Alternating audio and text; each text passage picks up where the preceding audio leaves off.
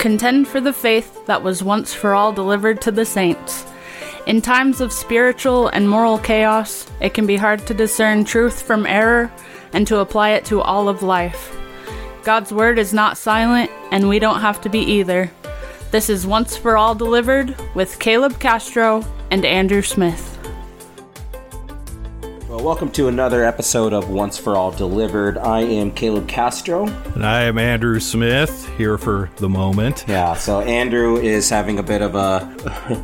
well, he's in the middle of a snowstorm out there, so uh, we're going to try to go ahead with it anyways. Andrew may drop out on occasion, but thankfully, you're not going to be left with just me. Because today we're going to be uh, interviewing two guests here. We welcome onto the show Film to Faith. Uh, David, Kyle, how are you guys doing? We are doing good. Thank you so much for having us. We're excited to be here. And we better correct you early on. It's actually Faith to Film, not Film to Faith. Did I say Film Yeah. to Faith? Yes, you did. But that's okay. That's embarrassing. Let's start that again. All right, three, two, one, go. Faith to Yeah. film. So, yeah. but yeah, it's all good. And thank you for having us. We're excited to be on here and talk about it a little bit. Well, fantastic. Yeah, we had uh, actually connected through a mutual uh, friend of ours uh, who we've had uh, on the show on Bavcast quite uh, some time ago, uh, Reverend Aaron Vanderheiden, who's now out in Abbotsford in BC. Just real quick, David, how did you meet uh, Aaron? Yeah, so he became the assistant pastor at Trinity for a while, and so uh, we got to get to know him a little bit, go to his house and, and visit with him. And so that was quite nice to just kind of get to know him a little bit before he actually moved on. And then he moved on to be preaching at the church that my uncle was preaching at, Luce Leiter. So it's just kind of interesting connection. Ah, okay. Oh, yeah, all roads are connected in the Dutch churches, right? Yeah, That's exactly. fact. Yeah. So, do you go to uh, Trinity then as well, Kyle? I do not. So I did go to Trinity. I grew up going to that church. There was a bit of a break off, and Sure. so now I'm part of an independent church, still reformed, still all the same doctrines Sure. and everything. But that was about Yeah. probably seven or eight years ago at this point. Okay. All right. So we have then we're going somewhat international again. Then getting uh, to interview uh, Canadian Reformed folk, and not that Canadian Yeah. Reformed. Important to make that distinction, I guess. Yeah, eh? for sure. yeah, qualification Yeah. there. That's all right. Well, uh, I want to start off here with just uh, getting a little bit more of a just some personal information on you guys. Whatever you want to share, background. Uh, you just spoke a little bit about growing up in the churches. What are some things about you, family, and maybe education, things that have contributed to you uh, now doing faith to film? Yeah, sure. I can start on that. Um, so I was in Calgary, and I grew up um, in the film industry because my dad has always run a video production house there called the Director's Chair, and so I grew up in that, and I was in his commercials and stuff. But we also um, always going to Bethel United Reformed Church in Calgary. We were always involved in the different church projects that were going on. Whenever we could lend a hand from video or audio perspective, we would be, and projects would come up that were faith based every once in a while. So um, I, I really enjoyed getting to grow up in both of those worlds, but then they all felt pretty separate as well. And then once I really came to my faith when I was kind of 19, 20, my desire switched a little bit for, from the video side more and more to, to how I can apply that to our faith. And I started working with a larger focus on faith-based projects. And that's when Kyle came in. That's when we started talking. We would talk a lot about theology and um, our own personal growth. And in those conversations, uh, some ideas of how we can mesh those worlds came together. And I think I'll let Kyle take it from there.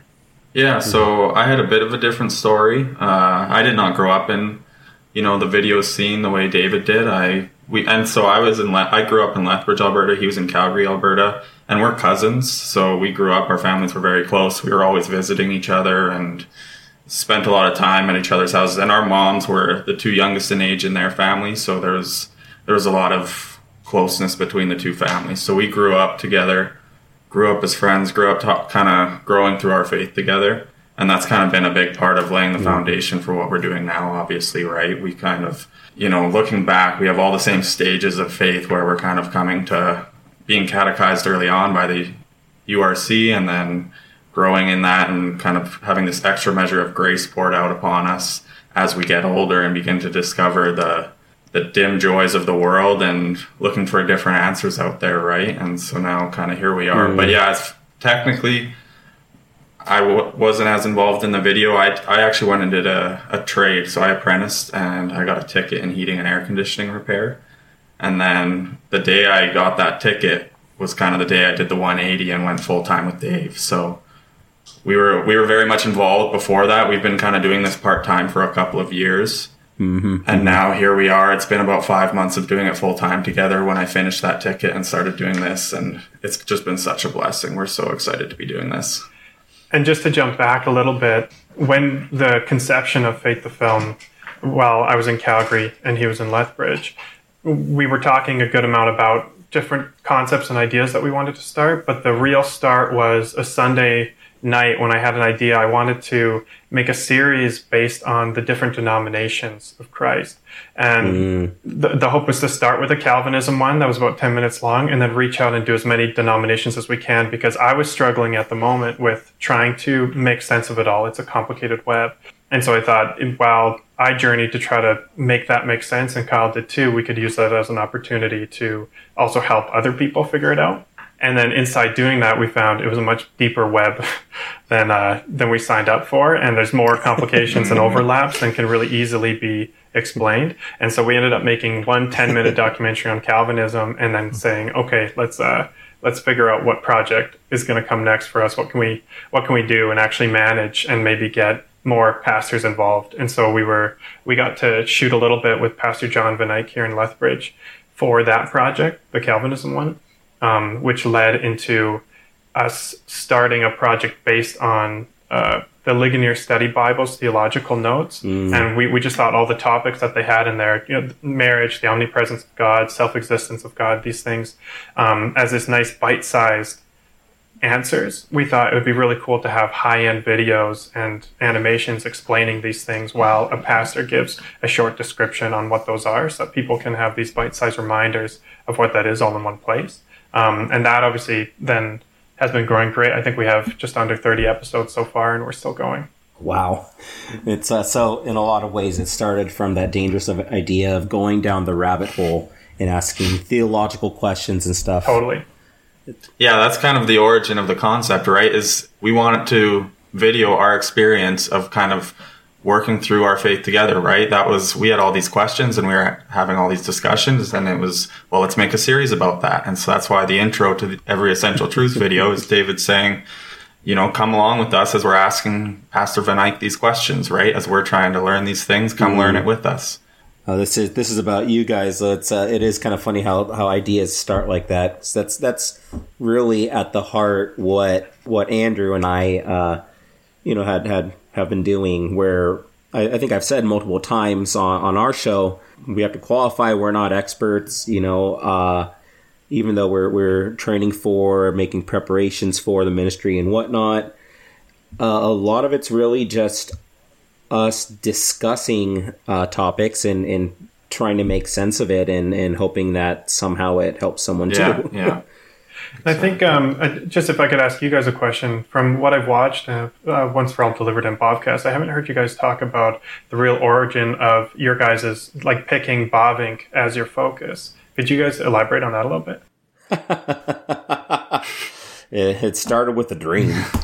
yeah, we started talking about this probably in late 2019. We were just sitting around the fire when we were both at Westminster, California.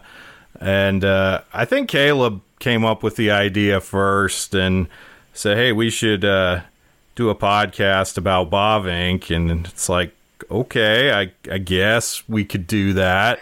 and uh, our friend Mark Scaturo, who's uh, uh, now ordained and serving as a minister in the OPC in Michigan, uh, but he was also there at the beginning too. And uh, what really brought it together was COVID. Uh, once we were all locked in our houses and couldn't go anywhere and couldn't do anything, it's like, well, I guess let's do a podcast because it's something we can do while the the world is on hold, and so that's what really got us going. Oh, thanks, COVID. Yeah, I think I think ours is uh, because of COVID a little bit too. That definitely gave us gave us more time to start working on it. We were working on it before COVID, but uh, um, but not definitely not as much. We weren't getting as much done as we did. Yeah, there'd probably be half the amount of Essential Truths episodes if Yeah. uh, if it weren't for COVID. So yeah, that was helpful. Too much time. yeah, exactly. But Andrew, you're in the OPC now too, right? You were. Yeah, I was uh, studying in seminary and uh, even went through candidacy in the URC, and then uh, through uh, God's providence, I ended up at an OPC congregation in South Dakota, and I'm going through the ordination process in the OPC cool. currently. Yeah, and uh, really quick on that, uh, on on why exactly Bavinck though. Uh, that actually was uh, it was actually started as a joke. um, I was uh, I, I I was out on internship uh, after my first year of seminary, and I had this I had this dream. Um, my uh, so a friend of ours uh, he did an internship in Grand Rapids um, at his home church at that time and they were wanting to clear out some of their church library. Now, this this church library had a cataloging system where basically on the spine of the books it would have the first three letters of the topic, so theology, T H E, and then it would have the first three letters of the last name of an author. So he was given a set of Bavinck's Reformed Dogmatics, and on the side he took a picture and he had sent it to me. It said, "The Bov." and uh, I don't. I, I thought that was just the funniest thing. Uh, I ended up. Uh, uh, well, I had a. I had. I had a dream not too long after about. Uh, about doing a podcast called uh, the Bavcast. And I, I texted Andrew, I think the next morning. I was just joking about it, and it basically became like, uh, "Well, hey, we should." Um, and then we kind of left it there, and then we didn't pick it up until Andrew brought it up again late. Uh, uh, no, until we, we talked about it at that fire again. In a way, it was just kind of a interest, um, a joke that that we thought, okay, well, you know, Bavinck is pretty helpful. Why don't we talk about that? But the idea was always centered around um, really moving beyond Bov, uh, Bavinck, using him as more of a, a launching point to to navigate thoughts on culture and whatnot. Now, in, in, a somewhat uh, related aspect here, uh, that that's a question I was really curious to ask you guys. This is a pretty uh, unique field, I think, in a way that you guys are, are have have gone into. What are your, I guess, like you could say, theological, apologetic thoughts on the use of media for the Christian faith in our time? And if I can just give a brief example on that, kind of what I mean, uh, you can think of the, the biggest technological innovation uh, in the past thousand years had been uh, the printing press. Uh, that radically changed uh, the teaching uh, and instruction in the faith, um, not only through printing the Bible, but also tracts and whatnot. The internet far exceeds the printing press, and yet it doesn't seem like it's heavily utilized in Christianity. Uh, how has this kind of idea motivated you? I think part of the interesting thing between the two, internet and the printing press, is the internet. Um, the printing press is by and large a good thing, right? There's no, there's no real, not a lot of sin and evil came from the printing press, and so that as a as a thing to change the landscape for reformers um, is a very easy thing to get into because of how the tool of the internet is used nowadays.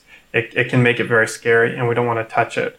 Um, And I think that makes it a lot more difficult. You have to put a lot more thought into everything that you're doing when you're involved in this in this medium with the internet, because it can it, it can mean so many bad things, right? But we do think that it's just a tool, obviously, and we want to do what we can to bring Christ into everything, bring Christ through everything, and bring pre- people to Christ in any way that we can, right? Um, and I think that's one way that we're a little bit limited. Reformers are great at reading, and we all should, and we're great at writing books. Um, but we also we also need to expand and honor God in in every way that we can using all the tools. You know what I mean? Yeah, and I, th- I think to your point as well, David, it's the biggest difference between you know the advancement of the internet and the printing press is it's easy to keep things separate with the printing press. You print a hmm. book and you distribute hmm. that book. The internet, you can try to produce good content on the internet, but it's going to be right there next to all the bad content, right? And the important thing is trying to carve out that corner of the internet that's separate but you have all the distractions and the algorithms trying to draw you into all the other things, right? But I don't think that's that should hmm. discourage us and prevent us from posting content, right? Because I mean, that would be the equivalent of putting putting the lamp under the bed and not shining. Just because there's negative consequences of the internet doesn't mean we should be fearful of it. It's still a tool, right? And I think that's important to recognize. But it is something that we think about quite a bit and have a lot of discussions on. Um, uh, specifically, one of the, the more difficult ones is do you put your content on YouTube with everything else where someone can watch your content and then be suggested something else beside it? And, you know, I wouldn't necessarily push YouTube as a thing that Christians should be on? Or do you just put it on your own website, but then you don't get the organic traffic? It's not a platform that people mm. will use, and you need to do all these things. Uh, more and more um, Christian organizations are creating their own apps once they get enough funding so that people can go directly to them and we can eliminate the sides of the internet we don't want. But most of the platforms that we're using are so intermingled, right? We have to have a Facebook page or Instagram. I don't want to have those things. you know, I wish there were platforms for us that we could use to talk to each other. Um, and so part of it is also trying to develop that is, is we're working hard on the websites um, on the website that we're building as well to try to make it a place that's worth going to to get people away from these other ways that aren't as good that have developed very worldly. But maybe sort of continuing that thought a little bit because. Uh, David, you had mentioned previously uh, that you had been in and around the secular film industry. As Christians in the film space, do you find it difficult? Do you find uh, resistance in trying to get your content out there because, say, platforms and and uh, others involved just are so opposed to Christianity, or, or have you run into any of those kinds of issues? Yeah, it feels basically like, at least growing up, you had to make a choice between the two. Either your content was hmm. directed towards Christians, for Christians, with Christians, or it was directed secular for secular worlds, and you have to live in that world, and you don't get to really express your faith inside of that because there there is that um, large contrast there. And so it was very difficult for me to try to bring my faith into that world. I'd be um, after doing going to SAIT for film and video technology. I uh, I left and then did sets around Calgary, and so I'd be working on different TV shows, um, doing 15-hour days, and nobody else there is a Christian. No, no one. The mm. projects we're making are not for that. You have to sometimes turn your head away, even though you're working on, you know, uh, it's your job to work on this project, but the project you believe is sinful, and so as as I grew in my faith, I more and more was torn from that, and so I was only there for about a year, um, which was initially my goal in getting into film. And it suddenly became the thing I had to stay away from, and then I had to find new hmm. routes. Mm. And so I wish that there was an area that, say, in like construction or uh, for everyone's jobs, we need to try to find a way to bring Christ to that and to live a Christian life. Um, and I feel a bit of a coward in the sense I had to I had to leave I had to abandon. I wasn't able to to actively do that as some can do well. And then I took the more selfish route of just getting to work directly for Christ and and not have to deal with that um, that tension you know? I suppose that could be difficult because I suppose on the one hand there is the impulse like like you've talked about before that people just want to avoid these things because they they see the rot and the decay and they see how much of media and culture making is run by people who are not our friends and and not interested in the kinds of things we are. But then uh, there's a ditch on the other side of the road where a lot of Christians, I think, just assimilate into whatever the secular culture is putting out, and we'll just watch what they're putting out, and we'll go along with what they're going along with because we have freedom in Christ and Christian liberty and that sort of thing. So, I, I really appreciate, uh, you know, that you guys have the awareness of the need to have a Christian uh, culture making apparatus, I guess, the, the ability for Christians to produce media uh, for Christians and for evangelistic purposes as well, because it seems like it's just an area that has been lost and been forgotten in many ways. Yeah, definitely. Yeah, that's definitely something we're working towards. I mean, especially Reformed theology specifically, it's so refined, and you know, there's this path that's mm. been walked before us, and I think there's an underwhelming representation of that online, right? It's it's all in kind of the books that people are reading. I mean, Ligonier's doing a good job, and you know, there's little segments here and there, but it would be nice to have a proper representation of all the good theology that's out there that you know points to the love of Christ and the grace that He's had for us. Yeah, it's um, you know, e- even on on uh, on another in another aspect, um, you know, it does seem that at least uh, a lot of Reformed churches don't utilize at least even uh, things like web design very well. Um, some kind of it seems basic things. A lot of websites of, of Reformed churches that I've been on are very outdated. You know, uh, maybe using a layout or whatnot from early to mid 2000s. Even at present, our own uh, URC website is fairly outdated, uh, about to make some changes. A professor of mine, uh, though, had, had once said that. I mean, a, a website uh, for a church is kind of like a it's, it's kind of like a welcome doormat for uh, you know for the congregation. It is going to shape a an initial uh, initial thoughts uh, about what a a uh, congregation values and whatnot. The in kind of in that way uh, related. Um, what has been some kind of like I guess um, reception by churches to faith to film? Well, I think on your first note there, um, I just wanted to mention that we had that that same view on website design and how all of that's working, just media in general and how we're using it, not just what we're releasing, but what everybody in the Reformed faith seems to be using as that medium. Um, and we, especially with websites, that they, they seem to be a little bit behind the times.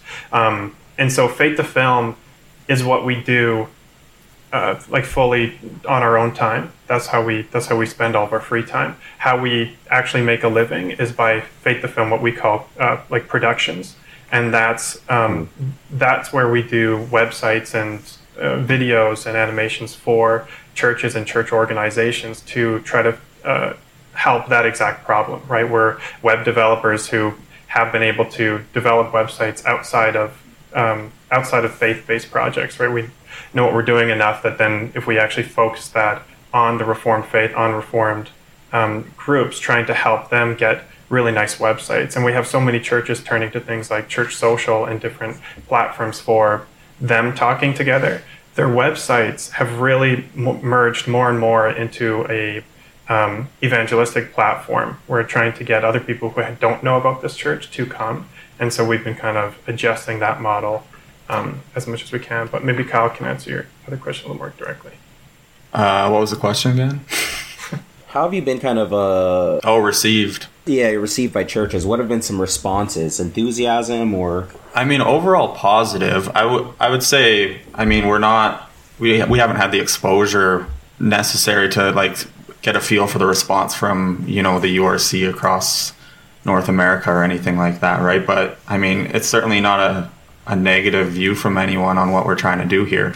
Everyone recognizes you know translating this reformed content into something that's visually pleasing is a positive thing, right? It's kind of hard to argue against that, but yeah, no, overall very positive, and I think kind of to David's point, the the big part of the reception has been, you know, the the business side of it, where we're creating websites for all mm-hmm. these organizations, and people are showing a lot a lot of support for what we're doing by coming to us for that kind of work, right? And so it's a mm-hmm. lot of indirect support for what we're doing on the social side by getting us to do all this other work for them, and it's it's yeah, it's been such a huge blessing. We really feel God's providential hand in it. You know, we're allowed to continue to do these videos because of the support we're getting from all these organizations and Yeah. And, And, our hope is our hope is eventually to be just doing the, the social side of it as well, right? If, if we can get to the point where we could be releasing videos enough and that we had support for that, that's what we would probably be doing um, m- more and Yeah. more as we go. Um, one thing, though, I think we're hoping that people appreciate um, that we're just not seeing too much, but that it is a difficult challenge that we've been trying to overcome is to take our first series on um, the essential truths. We've got episodes like the omnipresence of God, the self existence of God, the triunity of God, and we're trying to make visual representations of how to talk about these subjects. And it's hard enough to just use words to describe something undescribable. And now we're going, well, um, we need to do visual representations, but we can't visually represent God. And obviously, mm-hmm. um, the, the life of Jesus comes up all the time, and we can't physically have him in it. And we need to ask those, most people get to say, well, yeah, just fully avoid. Um, but we need to ask ourselves very specific questions of what we can do. Can you show a cross? Well, yeah, you can show a cross. Can you show a silhouette of Jesus on the cross? Well, you have to ask a question. Can you show a dove by a cross mm. or a silhouette of a crown over? How close can you get visually describing these things whilst being respectful to what we believe as reformers in those respects, right? Mm. And our hope is, um, and at least the we, we haven't had anybody so far talking about our products and saying that we're doing videos mm. incorrectly or that we shouldn't be showing certain things that we're not. We're very careful about how we do that. I'd love to hear your guys' perspective on that, though. What's yeah. the line? We want a hard drawn in the sand line on how far we're allowed to go in our videos. well, I mean, first off, it, I appreciate it, and it's refreshing to hear you guys say that that's something you're concerned about with uh, upholding our reform teaching on the second commandment because I know a lot of uh, people, including like within the broader reformed camp, maybe don't take that as seriously as they should. Um, so I, I, I appreciate that you guys are taking it seriously. Um, yeah, I think it's a challenge. I think it just it requires you to be creative.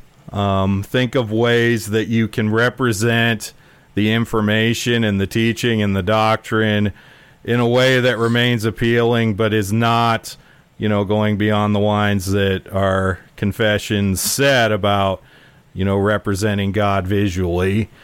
I guess I, I it's hard to draw a hard line because, like, it's not something that well i don't really have to deal with it because i don't make visual content yeah. generally but yeah. Well, it's it's it's incredibly subjective too. A specific circumstance that came up is um, you have a, a, a, woman reaching to to touch Jesus, and so what if you did it as a close up of just seeing the woman, but you see the end of his robe, kind of a thing, right? Like we need mm-hmm. to ask mm-hmm. questions of exactly how is it the, the, clothing on him? Do we need to? And they're they're questions that don't have direct answers, but we're trying to be as respectful as we can while still um, being as as visual as possible, right? Showing showing people as much as we can without going over. And so that that line's been an interesting walk for us, but you know well, we, we pray and hope we do it respectfully.